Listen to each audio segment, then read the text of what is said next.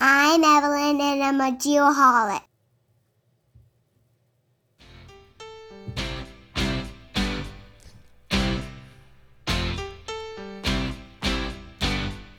Dinosaurs have great big feet that stomp, stomp, stomp. Oh, this is great. Welcome back, Geoholics. So, I can't believe you picked this song. That's awesome. as you know, we spent three amazing days at Trimble Dimensions a couple weeks ago.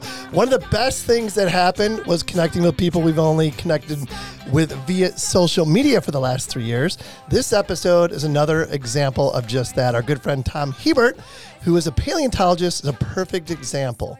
Please take a few minutes to listen to this episode to hear about Tom's mission and his connection to the land surveying profession. Crunch, crunch,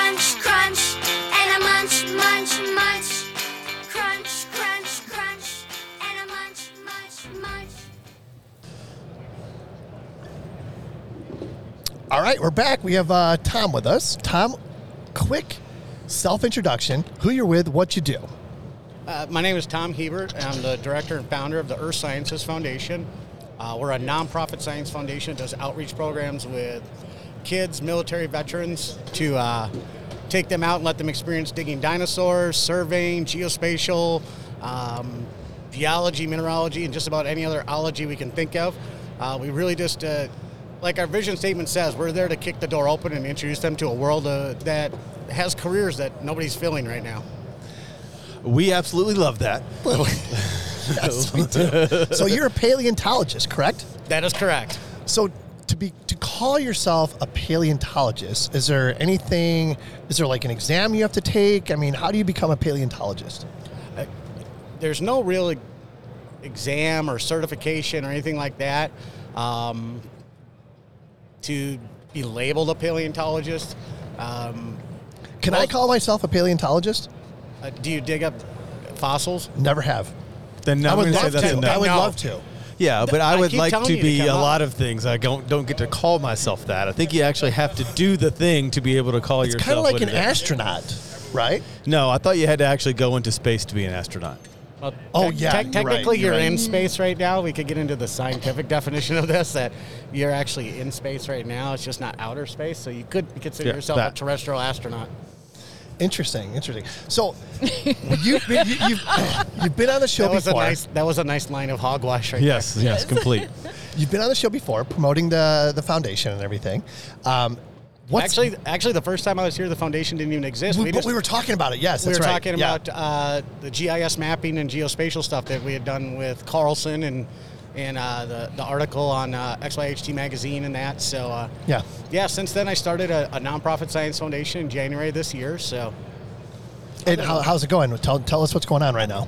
it's been crazy. I actually started it because of the process I went through of, of doing the mapping and the struggles that I faced trying to do something different and not getting much support from anywhere outside of myself. And, you know, like we talked about before, I'm a hold my beer and watch this kind of guy. So I saw that these doors were closed for people to get involved with uh, geology and paleontology and archaeology and geospatial technical jobs. And just, there's no place for them to go to get fed for these career opportunities. And so, you know, in a unique way, I kicked the door open and said, let's do it. Let's make this available for whoever has an interest to get out and explore the world, um, whether it's making maps or digging up dinosaurs or drone LiDAR imagery, photogrammetry, I don't care what it is.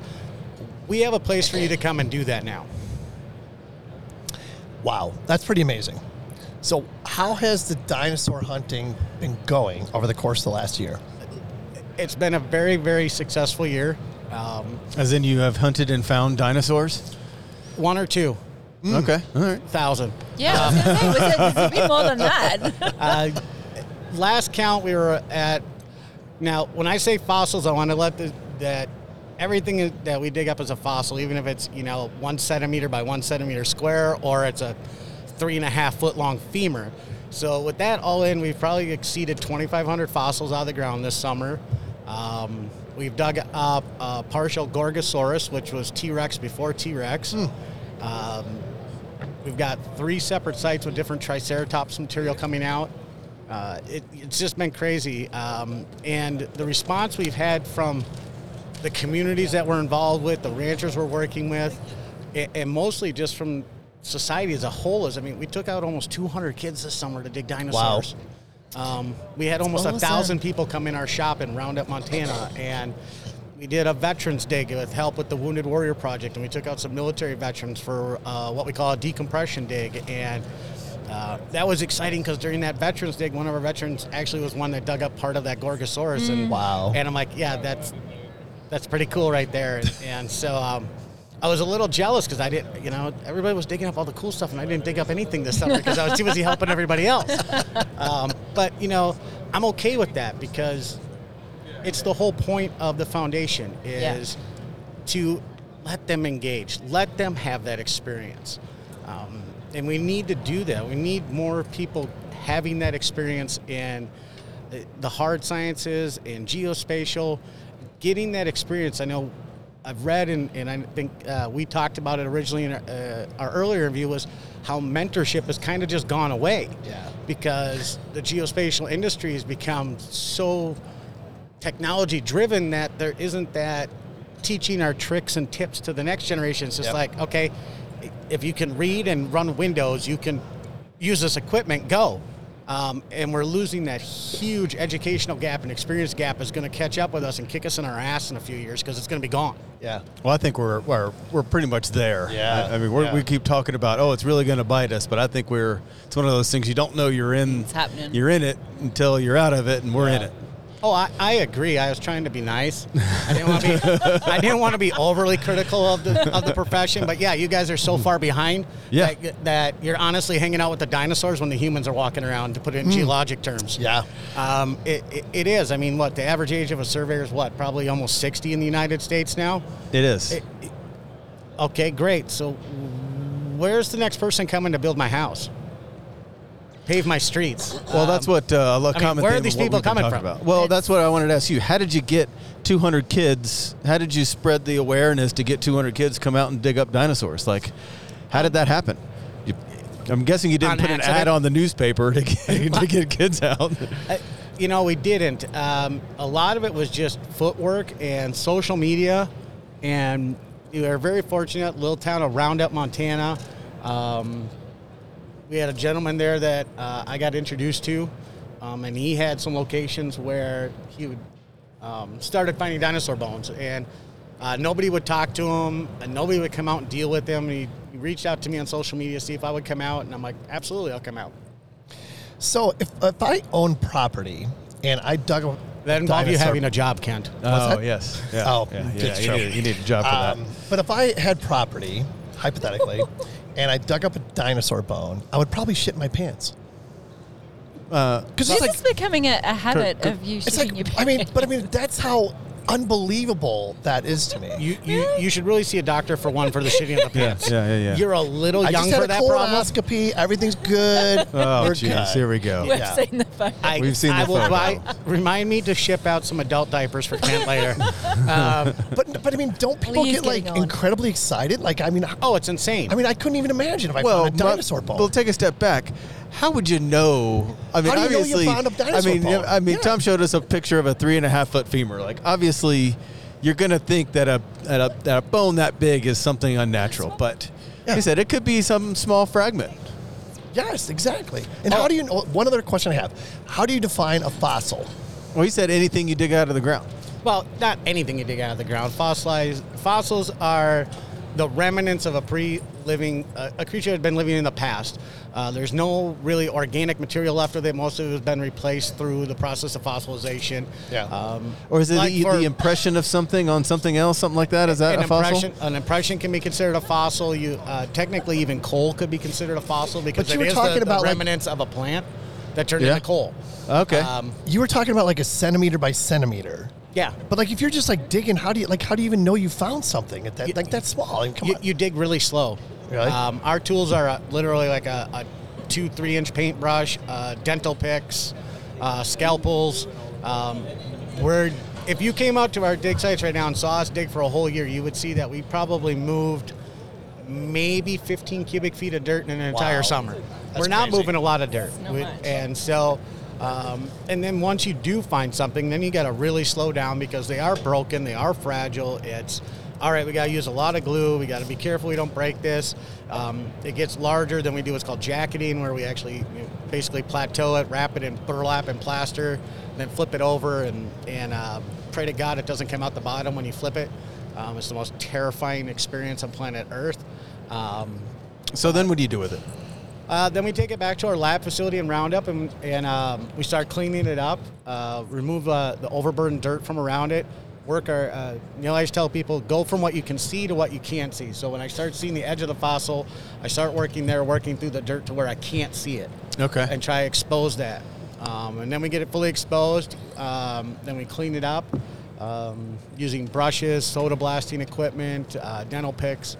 Uh, and then we consolidate it using a, a consolidant to keep it all in one piece. And then it goes out on display in museums. Um, but back to your question, Sean. You asked how did we get. Oh, sorry. Okay. Now keep going. Go, do, do Go ahead, question. PETA. The show's all about Just you. jump in. The Appreciate you PETAholics now starting to pay attention and then jumping in the middle, but go ahead. Breaking news: The Geoholics podcast has now been changed officially to the PETAholics podcast. Yes, it's the Go ahead. PETAholics. It's a bit like Peter's Academy. Can I say? The, the oh, I was just gonna Geoholics say- PETA cast. Museum. Yes. You haven't like an extra bit of museum that's just been built. This is big news, right? Yeah, I mean, this was sorry, Sean. really. I'm so sorry. She I knows really what she's talking I- about, I But swear. the, the good news is, is at least she apologizes. Yes, that's true. That's You know, Australia. she jumps right Australians in. apologize for everything. They're like kicks you- Canadians. she kicks you in your teeth, tells you to shut up, talks right over you, and then And says then sorry she, for doing it. and then it. she smiles Yeah, and and says, say, "I'm really sorry." you know, it, it reminds me of that southern sweet thing you hear about here in the states, Pia. It's where they, you know, they look at you and go, "Oh, bless your heart," mm-hmm. and it's not really bless your heart. It's, it's no. you, you're an idiot. Shut up. Uh, so I'm still learning the Aussie translation for bless your heart. So I don't know if she's telling me to shut up or keep talking right now. So It's probably like fuck off. I wasn't gonna say it. I was gonna be polite. can you do You me a favor that. and let that sore under your nose heal? Just you know. anyway, Uh, um, the How about your museum. museum? Back to the museum. So um, we've been predominantly working out of this town of Roundup, Montana, and they have a, a an amazing historical museum in this town. It's it's unbelievable. First time I walked in there, I mean, they just got all kinds of stuff from the history of this community for the last 200 years of you know the original founding people of the town to the coal mines to the Native American artifacts and you know they didn't have any dinosaurs in there really and i'm like okay Yeah. this is kind of weird um, you do realize they're like 10 feet out your door i could probably go dig something up in your you know parking lot um, and so we started working with them and, and we talked about a partnership with them where we're not charging the museum and we'll go out and dig the stuff and we'll go and secure financing and we were very fortunate and got a chance to go out and uh, we secured a couple grants that allowed us to put on a 750 uh, square foot dinosaur exhibit addition onto the, the museum that'll be opening in May.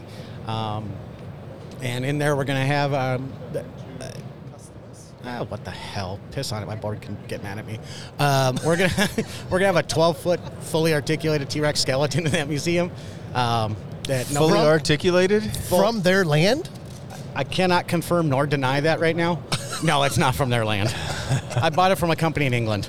Um, it- it's a cast, it's a replica of one, but we have found a lot of T Rex material in the county this summer, um, so it is a good thing.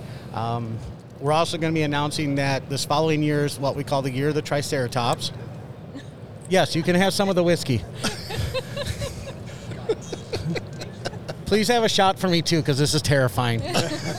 um, and uh, so next year will be the year of the Triceratops. But the goal of our foundation is every year that we're going to have a different year of a dinosaur, and we're really going to highlight that dinosaur, put that material in the museum. Um, we, you know, hired a local artisan out of Billings, Montana, that actually created a four foot by six foot replica Triceratops head that will be in the museum. Um, we've got uh, Triceratops skull coming in. Uh, on loan to us from the Standing Rock Sioux tribe in North Is Dakota. that, is that extra bit that's been built big enough for all this stuff? We're gonna stack them on top of each other. Like Okay. no. I have expertly laid this out with many pieces of graph paper and pencils and rulers of making sure there's enough room. And uh, I, I became You know, a museum CAD, exhibit. You know, there's CAD programs that can do that for you now. Does this face look like a face that uses technology? no, he uses toothpicks. God. Yes. I wish I could use toothpicks. They don't let me touch the glue anymore. So why? Uh, kept eating it when I was in why is this kindergarten. Or year- hair products. For those of you that can't see me, I don't have any hair, and Kent's being very rude. Yeah, I know. Wow, that was. I'm, I'm working on my paperwork even to know. make, Sean, to make it a Sean, protected you- class here. So, Sean, can you pull that knife out of my back, please? Yeah, I know, Kent, that was- seriously. That was, tasty. I love that. uh, why is it going? to Why is next year the year of the Triceratops? Did you guys just throw a dart and pick something random, or, or, or what is that? It's like the Chinese calendar. It is. Next year will be the year of the dog, then the year of the cat.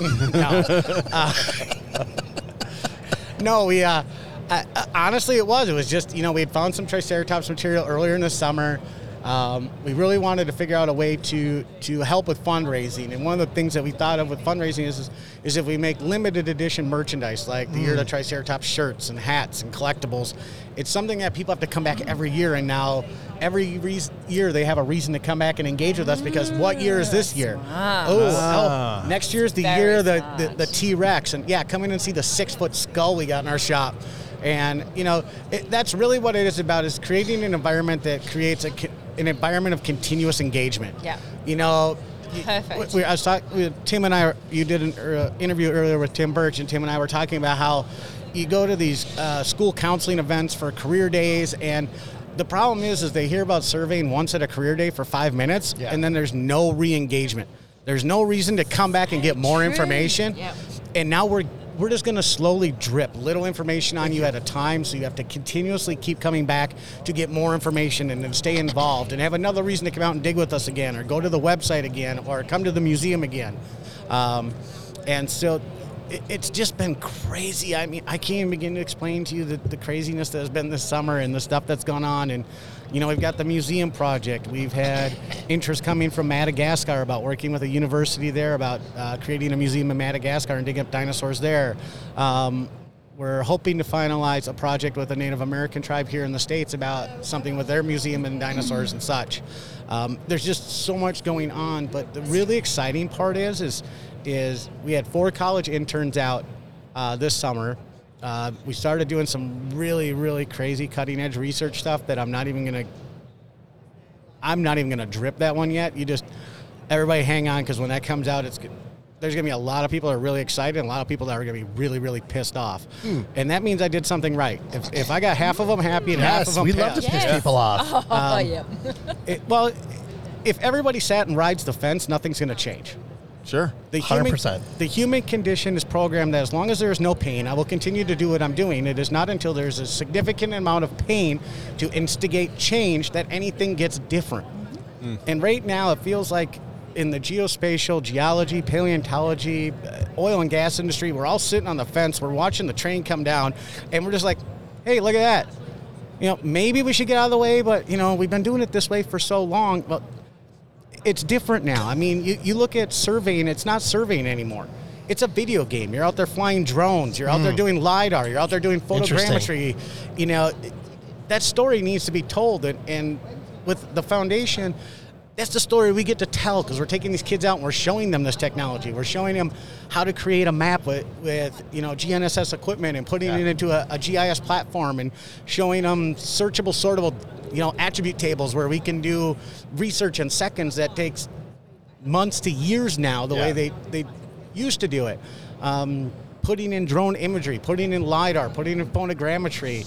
Um, I mean, all these things, and these kids get to come out and play it with this equipment because we don't.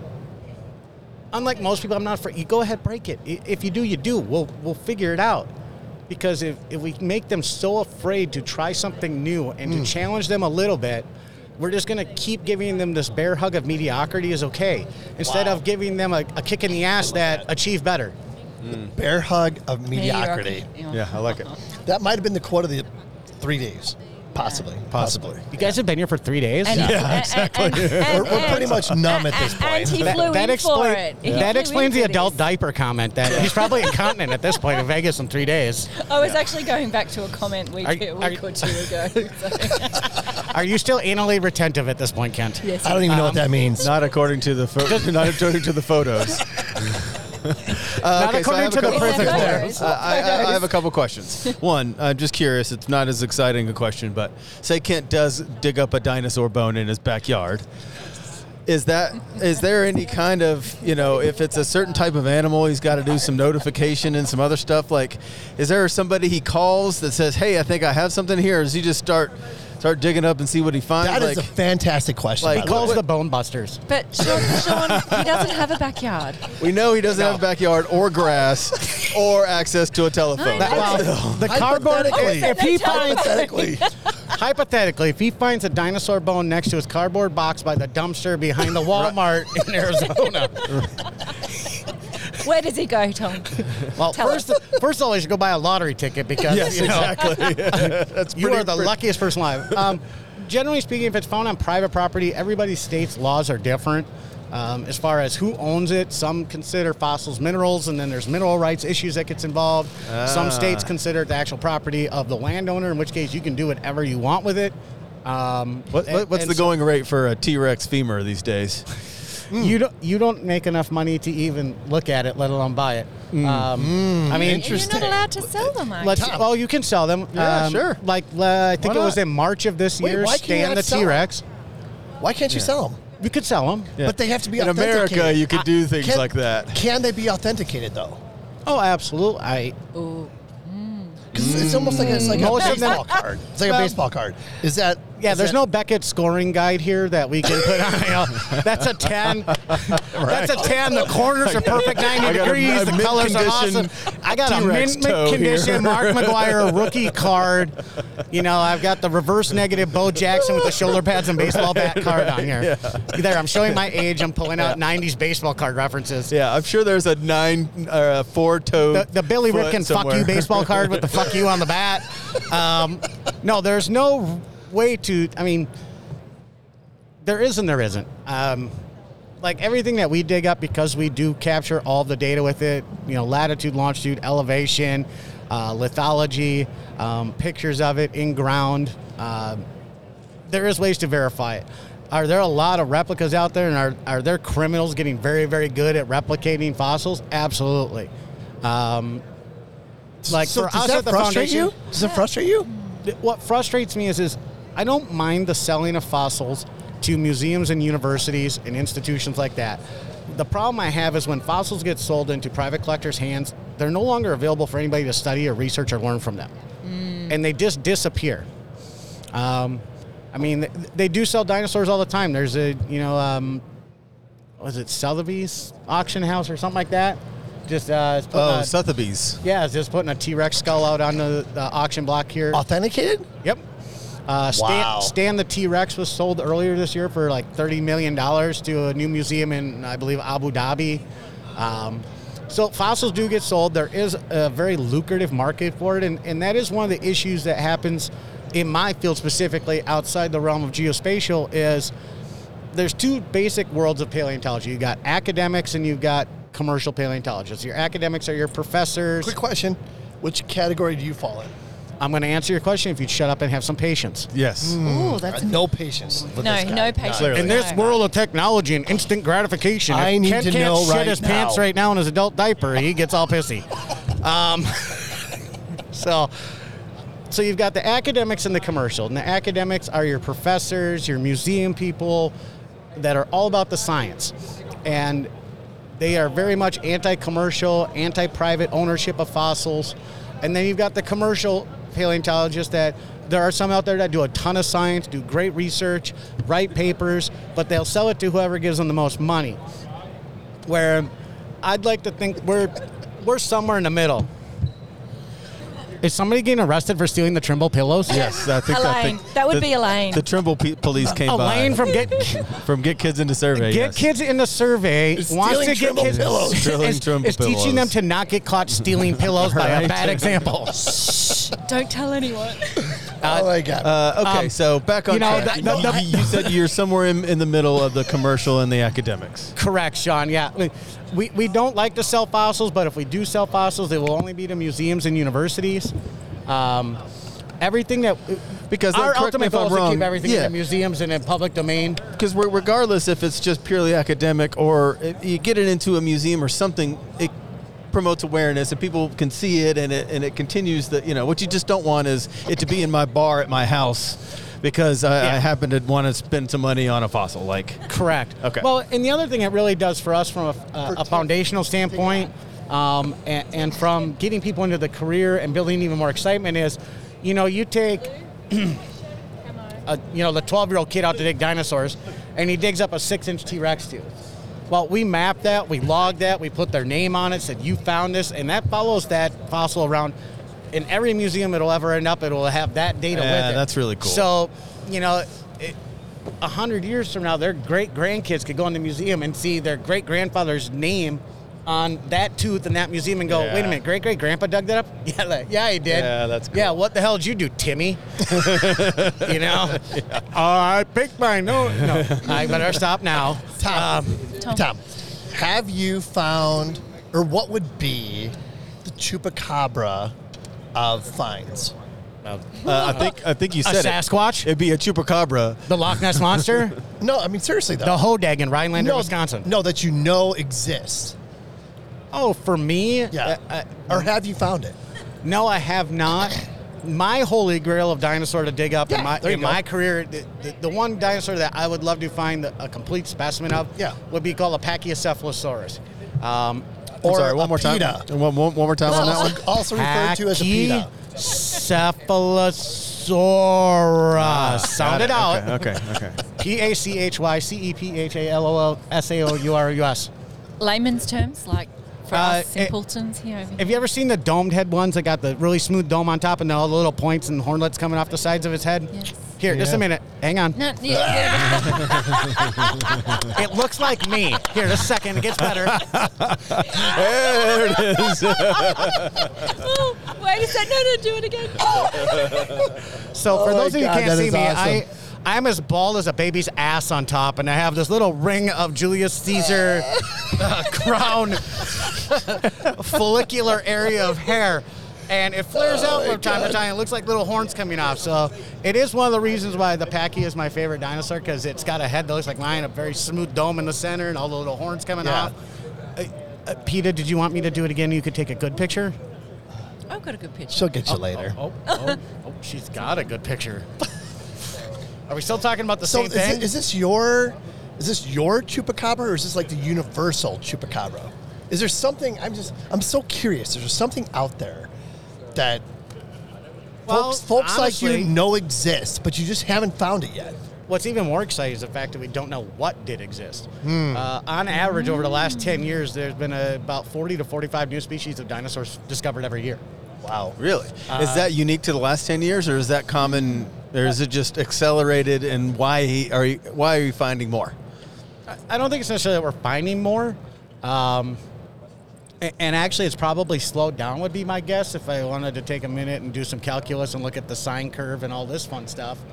You're talking Sean's language, by Oh the yeah, way. yeah. Okay, Sine curves? He's so like, if- yes, if, you ever have you ever looked at the graph of the radioactive decay of like uranium and its yes. half life, actually half. and you can actually see how it starts out very steep and then kind of flattens out with the less uranium you have as it converts over to lead. Asymptotic. Yes. Uh-oh. It is. Peter's getting ready to chime in here. Uh oh. Yes, you've got uh, vertical and horizontal asymptotes at zero. Yes. As you get farther away towards infinity, it approaches zero. Yes. Uh, I'll just sit here and look pretty. Love it. Mission accomplished, Peter. Well done. No, shut up. Um, so, it, I imagine it's probably a lot like that, where at the very beginning, it, when people started looking for dinosaurs, they found a lot of new stuff really Yeah. fast because everything was new. Right. So then, as you got farther out, you weren't finding as many new things because everything had been kind of found. And so, I imagine it's probably a, a, a, relationship of that as you're going out towards infinity. It's approaching zero. That less and less new species will be found. Um, but what we're also, you know, there's there's thoughts out there about the diversity of dinosaurs. Was it in a decline at the end of the Cretaceous period before the meteorite hit? There's a lot of those things that are coming out right Wait, now. that what we're meteorite are you talking about? Oh It's- wait, there's a conspiracy theorist on the on the panel here, so be careful. Technically, technically, it was an alien spacecraft. That I don't do pictures. Quit pointing at the damn camera. I don't do them. So anyway, back. So what, what? Back to the meteorite. Did this really happen? Well, there's evidence of an impact crater off the Yucatan Peninsula. It's about 10 kilometers wide. Uh, Scientific research on that impact crater suggests about an impact at about 55,000 miles an hour. Um, that impact created a layer of dirt around the world. It's known as the iridium layer, or the KPG boundary, or the KT boundary, depending on whichever verbiage you want to use. This layer is consistent across the planet that points to uh, an impact event that did occur at this time, and it just happens to coincide with the end of the dinosaurs. Put your conspiracy theory to bed. I'm Yeah, ending this yeah. conversation right now. Um, Thank you, thank you, Tom. so you're welcome, Sean. and so, I mean, and don't get me wrong, there were other things going at that time. I mean, besides the impact, you had the impact, but you also had excessive volcanic activity in the India subcontinent. Um, there were lots of other things going on that were putting this in here. But when the impact happened, it created what's called a nuclear winter. It basically blocked out the sun. Plant life started dying, herbivores died, then the carnivores died, and everything went dead.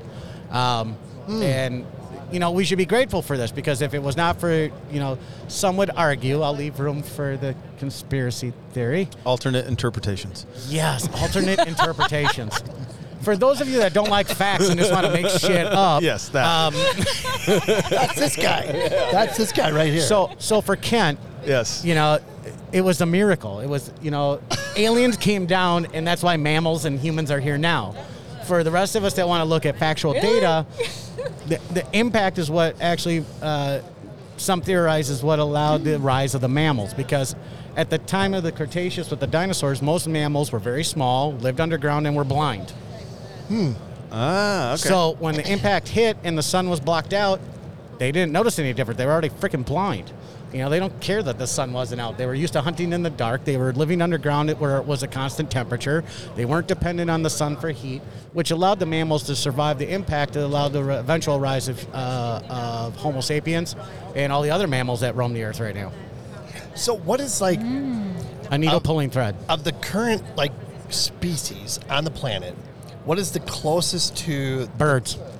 Birds? yeah. Birds are the closest to dinosaurs. You didn't finish your sentence. But he already knew where I was, he knew where I was going. But Yeah, like so- any any yeah, bird lot- or like a specific bird? uh, pretty much all birds. Uh, the generally accepted uh, hypothesis right now is that um, birds would have came from uh, raptors and theropod dinosaurs would have evolved from them. Uh, re- things that, uh, from a scientific standpoint, that point us to is the hollow bones uh, of those um, uh, animals. But dinosaurs don't have hollow bones, right? Yes, they do. All of them? Not all of them. But a lot of them? Theropods. So T Rex has hollow bones. Really? Um, that's I stupid. did not know that. For those of you that watch Jurassic what is Park, a hollow bone? I have one bone. That's hollow. We know, and you think with it and talk with it. So yes, shut up. Yes, we know. Yes. The Lack hell of, is lack, this- of, lack of density i- is what we're talking about. How the hell is this podcast still even ap- able to happen? I, I question that a lot, especially these last three days, Tom. Sean, let's re-record this just you and I later. I know, I know. I know. We uh, will, we will. What the hell are you laughing at, Peta? that he thinks that there's hollow bone? Or are you sit- are you laughing at the fact that he thinks at all? I don't know. This is just. So the, I to, was to answer actually- the question, I- I it was was actually birds. just- Yes. No, I yes. was Some actually just dinosaurs sitting had the here. hollow bones. Uh, theropods, uh, some of your dromaeosaurs, raptors. There are some uh, turtle species that have hollow bones. Okay. Um, almost all of your modern birds have hollow bones to make them lighter so they can fly. Yeah, right. Um, the theory, the hypotheses that are out there is that these dinosaurs had hollow bones to make them lighter and faster. Interesting. And so, uh, and we're finding more and more evidence to suggest that they had feathers uh, as well on the dinosaurs. We have, uh, there have been feathers, actually fossilized feathers found for dinosaurs. Um, and then some of them have, uh, like I, uh, Well, that'll change the movie a lot. what movie are you, what movie are you talking about? the one with the dinosaurs. Jurassic Park. I know. Dinosaur 13, the story of Peter Larson and the Black Hills Institute. No, that is Um, conspiracy theorist right there. Um, I, the movie of which you are speaking, I don't, I've never watched them. I, I can't uh, stomach. Uh, I- I, I- can't uh, stomach it. I look at it and go, "That's bullshit. That's bullshit. That's bullshit." Oh my god, people actually believe this crap? No, no, that's not accurate at all. Is there a, a website or some resource where I could go right now and see in a GIS kind of thing where these dinosaurs or anything are being found? Could I see that right now? Where where are they getting? All over the world, here in this this state, or what? There are some paleontological databases out there that show hmm. Very roughly where stuff has been located, but nothing with any kind of precision. We have um, we have made maps that are highly precise, and they are on the web. But until I give you a web address, you'd never find them. I have a question. You can hold your question till the end of class. I- I will hold. I will. Dilfy Dilf, please hold your question till the end. Sit back there with Dirty Johnny and be quiet. Yes. Uh, yes. So uh, they, they are out there. We we have actually made them as a foundation. Uh, we have not published them yet to make them Okay. available. Um, we're still having conversations about how we want to do that to protect our landowners. Okay. Um, because the last thing we want to do is put out the actual data, and people are out stealing dinosaur bones off these ranchers' land out Oh, in sure, Montana. Um, and But, so uh, we want to do that. But there is a reason to have, you know, you want the awareness there. And if people knew that in their state or county or whatever that this is happening and could see it, well, it would create more excitement, right? And more oh, absolutely. A- And we're not afraid to talk about it. I mean, I tell people all the time when they ask us where we find stuff. Well, we find it in Musselshell County, in you know Montana. We're looking in Rosebud County. We're you know um, Butte County in, in South Dakota. I mean, w- we will usually narrow it down to about a, a county-wide area when talking about it, and leave it at that. Um, mostly to protect our landowners from trespassers um, is the big issue. I didn't even think about Um, that. but then the other thing is, is we're trying to figure out how we want to best make this available. Um, we are a nonprofit foundation, so we are run completely on donations and grant money and things like that. But do we look at selling subscriptions to this mapping service to, to generate funds to pay for kids and, and people to go out and take advantage of our program so we don't have to charge for them?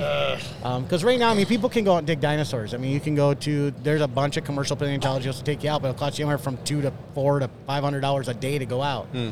And so, uh, It's an fam- expensive toothbrush. a, a family of five, it is. You know, a family of five, they're spending five grand on this. Well, most families don't have No, this, that's and why? so much money. Why should it only be limited to the families that can afford five thousand dollars for a vacation, and why can't, you know, Jenny and Timmy, who, you know, family doesn't have that and is struggling to make ends meet, they should have the same damn opportunity as anybody else to go out and play with this stuff. Well, and it seems like a very fun and ex- exciting activity for a family of limited resources because you don't I need a whole lot. right? Evelyn would love this. Oh, Oh, I- man, it combines all her favorites. Oh, Yeah. Dirt, I am coming dinosaurs. back and, and I am taking Evelyn dinosaur digging. Digging. Deal. who are you gonna go digging with, Peter? right here. I don't know. I don't you, know if buddy. you're invited to go dig with me anymore. You're scary. you yell at me to shut I up. know, really. throw stuff at I me. think you might have, have to- I- not you might have told him to fuck off. As a matter of fact, I believe I heard that specific Yes, term. but he I knows was not that going to that's- repeat those words, No, but no, yeah, no, no, she no, did. No, no, no. But he knows that that's come comes from the so Tom, heart. let me ask you something. I The, got, let me ask the you one heart that's co- that's black and covered in ice. Thank you. oh, man. Please. So Any- would, any would other you topic. say, Tom? Would you say that there are like academia paleontologists, and then there's like Indiana Jones paleontologists? I guess I've never really thought about it that way. Um, That's my that's my five year old. And which category would you put yourself in? neither. Um, Somewhere in the middle? you know, somewhere on the fringes of that. I mean, I, You're I'm kind not, of you're I'm kind of not Indiana a commercial Jones. paleontologist. You're kind of I'm not an academic, but we do a lot of research. We do a lot of academic studies, educational stuff. Um, but we don't sell fossils, but yet we take normal people out on dig tours that your academics, your universities and museums aren't taking out, you know, the average Joe to go dig. Right. Um, so we're kind of cutting our own lane here uh, uh, in between the two. Um, you know, if I was thinking about it, uh, for any of those that ever watched the Travel Channel and you got Expedition Unknown, you know, think of Josh Gates. And yes, Josh, if you Yep. hear this, I just plugged your show. You're welcome. Um, and yes, if you want, you can come out and do a show with me, and I'll show you how to dig dinosaurs and f- actually find shit other than the show that you do. That you go look for stuff and never find it. Um, I'll Probably not a you find good it. way to get him on is to. Oh no, I'm anyway. calling him out. Let's Okay, go. Okay. Come on. All right. All right. Hey Josh, I'll be good for ratings. Um, I'll sing, I'll dance, we'll laugh, we'll cry. It'll be a good time. And Kent will shit his da- pants again.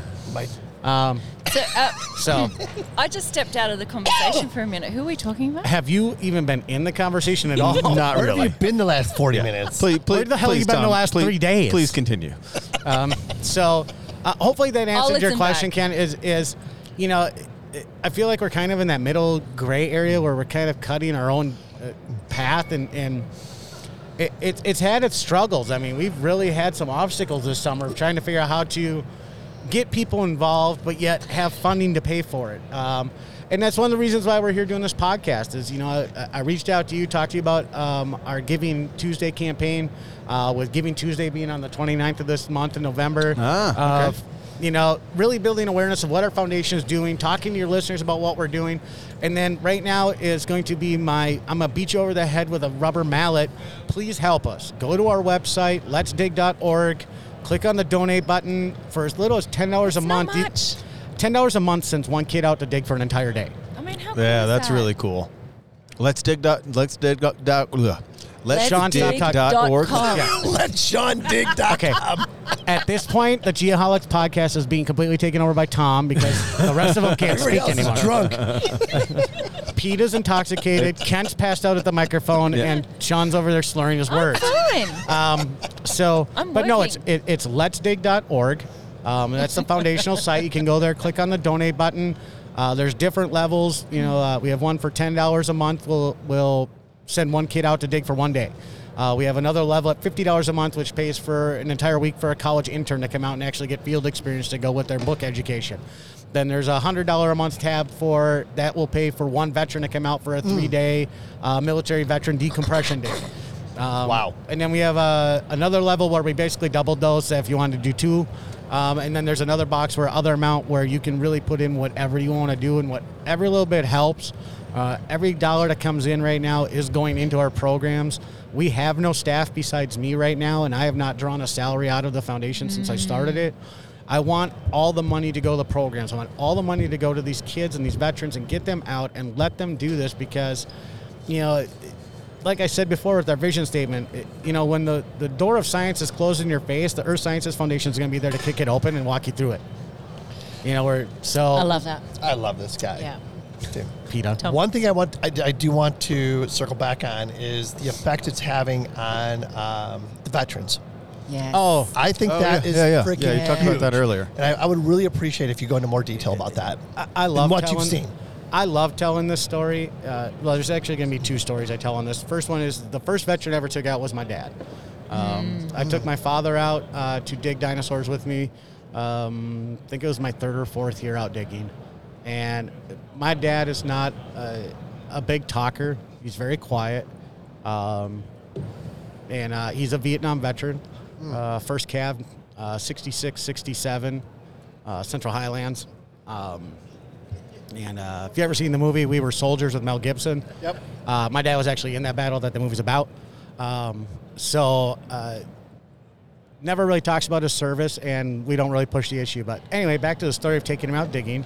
Um, so we're out digging, and we're in the dig site, and you know every once in a while I just like, "Hey, Dad, how's it going over there?" He's like, "Oh, I'm fine," and uh, just in his normal quiet self. And then about four hours later, all of a sudden I hear, "Hey, I think I found something." All right, Dad, I'll come over and take a look. And I walk over there, and here's this beautiful four and a half inch T Rex tooth that he's been digging on for hours. really? I'm like, Dad, you're an asshole. he's like, I, he looks at me and goes, I know what that is too. I'm like, oh, really? You know what that is? He's like, yeah, it's a T Rex tooth. I'm like, yeah, it is. Wow. He's like, so how long have you been digging up dinosaurs? I'm like, "Uh, I think it was like third or fourth year or whatever. I'm like, yeah. He's like, have you found anything this big yet? No, no, no, I haven't, Dad. Asshole. Um, and uh, he's like, oh, well, sucks to be you. Yep. And you know, I, I wouldn't dare say it to my father, but I was absolutely thinking about, fuck you, old man. right? This is bullshit. What's the this size is my of a, job. What's I'm the sick of my size of dad a T- always. T-Rex tooth? How big is it? Yeah, I was thinking the same thing. What's that? How big is a T-Rex tooth?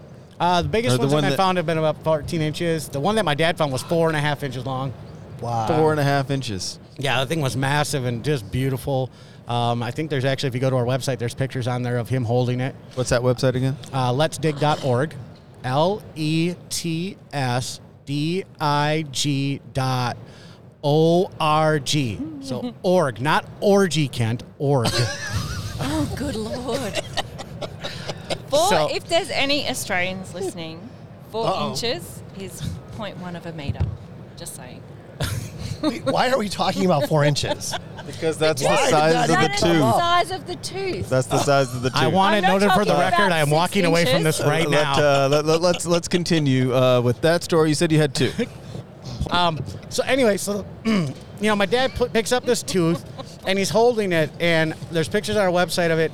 The look on his face and the pure joy and happiness and it's honestly one of the Amazing. memories in Yeah. my life of my dad being truly happy Wow. and at peace Yeah, that's was the really coolest thing ever. So when I started this foundation, I always had that memory in my mind. I'm like, is there anything that we can do with this to offer some kind of therapy or relief to our veterans that have done so much to give Yeah. honestly give me the freedom to go play in the dirt like a little kid or Yeah, you guys to do this podcast or travel around this country and do whatever the hell we want. Um, so we came up with the idea of a, of a therapy dig or a decompression dig and bring veterans out and let them dig dinosaurs. I, I love that decompression dig. It is, it- and that's the whole point is just to let them relax. Yes. I mean, when we're out digging, we're literally out in the middle of nowhere. How do you how do you know that you're going to find a Oh, dinosaur? that was my question. Yes. I don't. That's crazy, though. That's crazy. It's, like a needle in a haystack. It's Well, kind of have like a you go- general There's idea, got to though, be right? Oh, some we do. Like- indication. There's well, got to be an there are- indication. I, I, now, con- tell me if I'm wrong. I, I, I relate it to fishing. Like you have a general Totally, idea where totally. their fish are usually. You're not going in the middle of the lake and just. I mean, you ha- there's some thought to it. yeah. Yes. Yeah. Yeah. Oh, yeah. Absolutely. I mean, there's there's geologic maps, and you look at certain rock formations and look at the age of those formations and and the type of depositional environment that was going on when that rock was made and the lithification process and that, It- and it narrows down a search area. But there's no guarantee that if I go to that search area and look in that same geographic Oh, unit sure. and start digging that, mm. I'm gonna necessarily dig up a dinosaur or any fossils. It's like I, I love your analogy of fishing. Is I can still put my boat in the water and go fish them in a normal spot, but if they're not there, they're not there. Don't care how many times you throw your line in the water, not going to catch it. Yeah. Um, However, in, in your example, the one time I actually get my wife out to fishing, then she'll catch the biggest fish that I've ever even been. I mean, that's how Yes. it works, Oh, right? absolutely. The one time, and she's like, Beginner's "Oh, it- I this is that. this easy the whole time, right? I, I must say, when we went fishing, yes, I caught the fish. of course. There's so many comments that I'm going to say for off air about this. Stop. Remind me to come back to this. yes, I will. Yes, I will. Why are you hitting? Now I'm going to be physically abused by Peta. Uh, you said you had two stories. So that was the first story. So this off. Year, Did you write that time down? Oh yes. So anyway, um, second story. So this summer we did our first decompression dig. Um, we got support from Wounded Warrior Projects. Uh, we took out uh, five veterans to dig, um, and one of them we were out digging. Uh, started working on uh, one of the lower leg bones from what's called a Gorgosaurus, which was a, a T Rex before T Rex, about 72 million years ago. Wow. Um, It's crazy. and you know he, he's digging away on this and i'm just sitting there and the tv you know eh, and so he's digging it all up and we know it's there. The next he finds it we leave it there for the night. The next day we have the tv crew coming out from the tv station in billings montana to do a story about the veterans day. It was on memorial day weekend. Um, and you know he's coming the tv crew's out there and, and uh, the veteran is digging and the bone's all ready to come out of the ground and so i'd say all right now pick it up and he looks at me like, "I- I'm going to break it. It's all right. We have glue. Pick it up. Just trust me. Pick it up. And so he picks this Wow. up, and it's probably about, I don't know, 21, 22 inches long.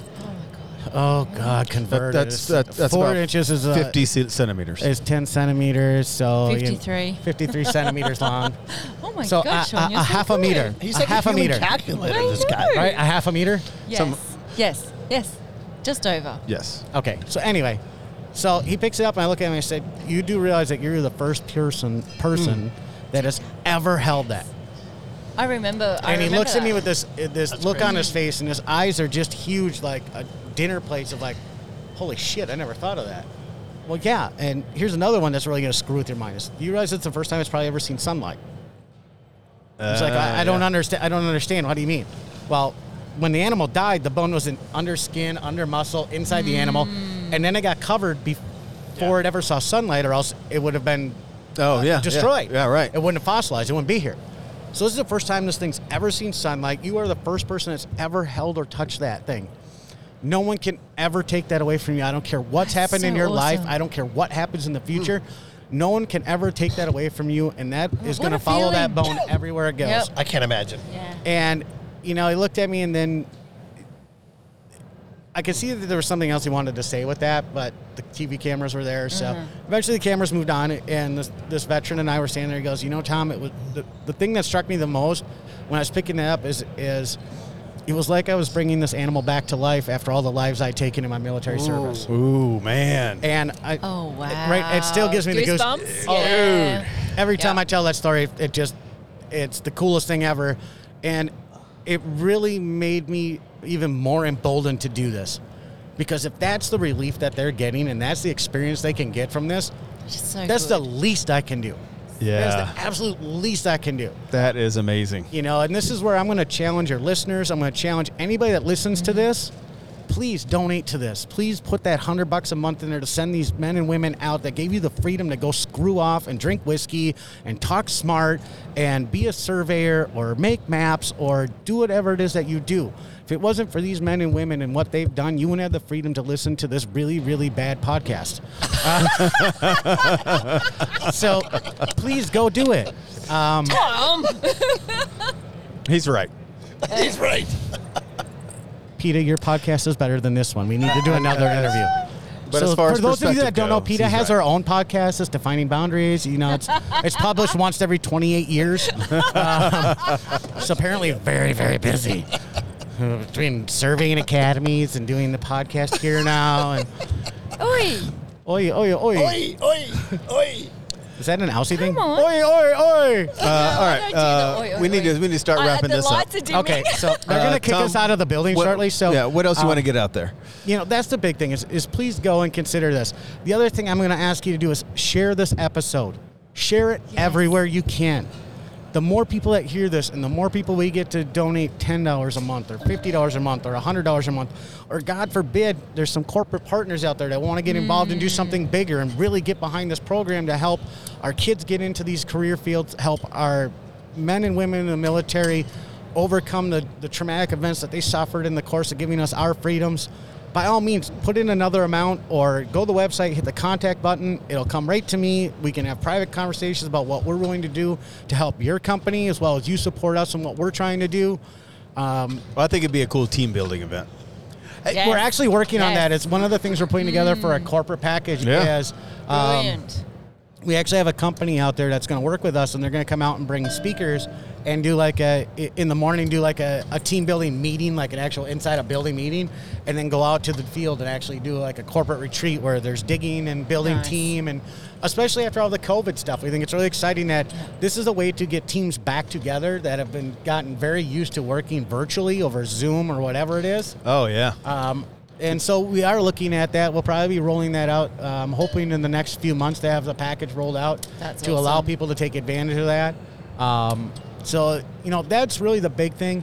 Um, we are looking at uh, rolling out uh, a new, uh, we haven't really given it a name yet, but I'm like a surveyor summer camp. Uh, we're going to bring, um, you know, high school, college students out and actually get them field experience working with the equipment in the field. We're actually going to take our, you know, we've got uh, a lot of acres of land out in Montana we're digging on, and we're going to start breaking it up into smaller and let them break it up into. Um, come on, Kent, give me the word. Sections. There you go, something like that. Little squares. We're going to have them. I'm not gonna, I'm not even gonna respond. Shut up, Kent. Kent, shut up. Um, so we're going to have them map out these different site locations and give them the opportunity to actually engage with surveying and making maps and doing all the things that we do and, and hopefully get the get lidar out there and let them experiment with flying the drone and lidar imagery and photogrammetry. Um, so we really want to put the academy together the or uh, summer program together for surveyors to come out. Hi elaine. We've talked elaine and i have talked before believe it or believe it or not, I actually I have to go double check. I believe it, the actual foundation is actually a brand ambassador for Get Kids Into Survey. Oh, Yeah. really? She can't even. That's all right. We'll talk about it later. But yes, I know I filled out the paperwork and everything. Um, so. Um, Anyway, to kind of bring this back, any other questions, thoughts, concerns? I, I do want to say this. Wait, how, how do people find you? uh, letsdig.org. Okay. Um, it's the easiest way to find me. Uh, go there. You can also, from there, you can go to our Facebook page, LinkedIn page, Instagram. Um, we're looking at rolling out our own YouTube channel and maybe even doing our own podcast so we can keep everybody up to date almost on a daily basis of what we're doing. Little five, 10 minute YouTube videos to put out of this is what we did today. This is what we found today. This is who was out with us today. Awesome. Um, to to So keep everybody awesome. engaged. Yeah, Um, love it. Yeah. and so, it, you know, so yeah, that's I mean that's where you find us. That's what you look for. I, i i and from there, if you go to our website and you hit the contact us button, that email comes directly to me. Um, so feel free to use it. Put in a message if you have a specific question. Go ahead and put there. Send it to me on Facebook, LinkedIn. I don't care. If you want to get involved, just send me the message, and we will figure out a way to get you involved that works best for you as an individual or you as a business. And it's going to be a win-win. It's going to be not just us getting financial support from you, but also what can we do to help your business grow? What can we do to help your profession grow? What can we do to encourage people to get into your business? So It's not all about you. It's uh, it's about the whole thing. I would prefer Tom, it not about I- me at all. No, I know it's not. I love you, Tom. Tom, I'm about ready to jump over the, over the table and give you a Oh fucking Jesus, hug. I'm, I'm gone. No, I Sean, wrap Elaine, it up, buddy. Elaine, you're gonna have some explaining to do when you get back home to England. With that, Tom, uh, we absolutely appreciate you Yes. being on. No, I, Tom, a, a I'm- lot I'm of good grateful stuff. to you guys. you know, having a lot of fun, but it, what you're doing is phenomenal. Please reach out, go to the website, do whatever you can. Yes. Um, the more Help awareness, these the guys better. out, We appreciate yes. everything you're doing. Absolutely. Thanks for joining us. and, and no, and and the thanks goes to you guys for doing this podcast. I mean, it, it it's you know, I was talking to Tim earlier. It's this podcast is one of those mouthpieces for the geospatial Yeah. community that's talking about the need that we have for our future, that get mm-hmm. people involved. And I'm so grateful for you guys for doing this. And I know you have a lot of fun doing it, but I also know it's a job and it is work to do this. And you know, I laugh because you know people always make fun of me because when we're done with this, I will literally be done. I'm tapped out. I'm tired now. And because it takes a lot out of you to do something like this. So thank you so much, all three of you, for doing this. You're awesome, And man. the work that you're doing. And if there's you. anything we can do to help you, you let us know. We will. Because it's a two way street. We got to help you. You got to help us. Because that's the only way we're going to win together. So thank you so much for doing this interview and this love it. podcast, for Giving Tuesday. And uh, just remember, let's dig.org and go donate. Thanks. yeah, Aw, thank man. you. Appreciate it, Tom. Fantastic. Love it. Thank you to our 2022 friends of the program Advanced Geodetic Survey, agsgps.com, Airworks, airworks.io, Bad Elf, bad-elf.com, Cyanic Automation, getjobbook.com, Diamondback Land Surveying, diamondbacklandsurveying.com, Extreme Aerial Productions, extremeaerialproductions.com, Get Kids Into Survey, getkidsintosurvey.com, Mentoring Mondays, mentoringmondays.xyz, Monson Engineering, monsonengineering.com, Nettleman LC Prep, lcprep.com, North Surveying, northstarsurveying.com, ProStar Corporation, prostarcorp.com, Safety Apparel, safetyapparel.us, Topodot, new.certainty3d.com, and finally Trimble Geospatial, geospatial.trimble.com.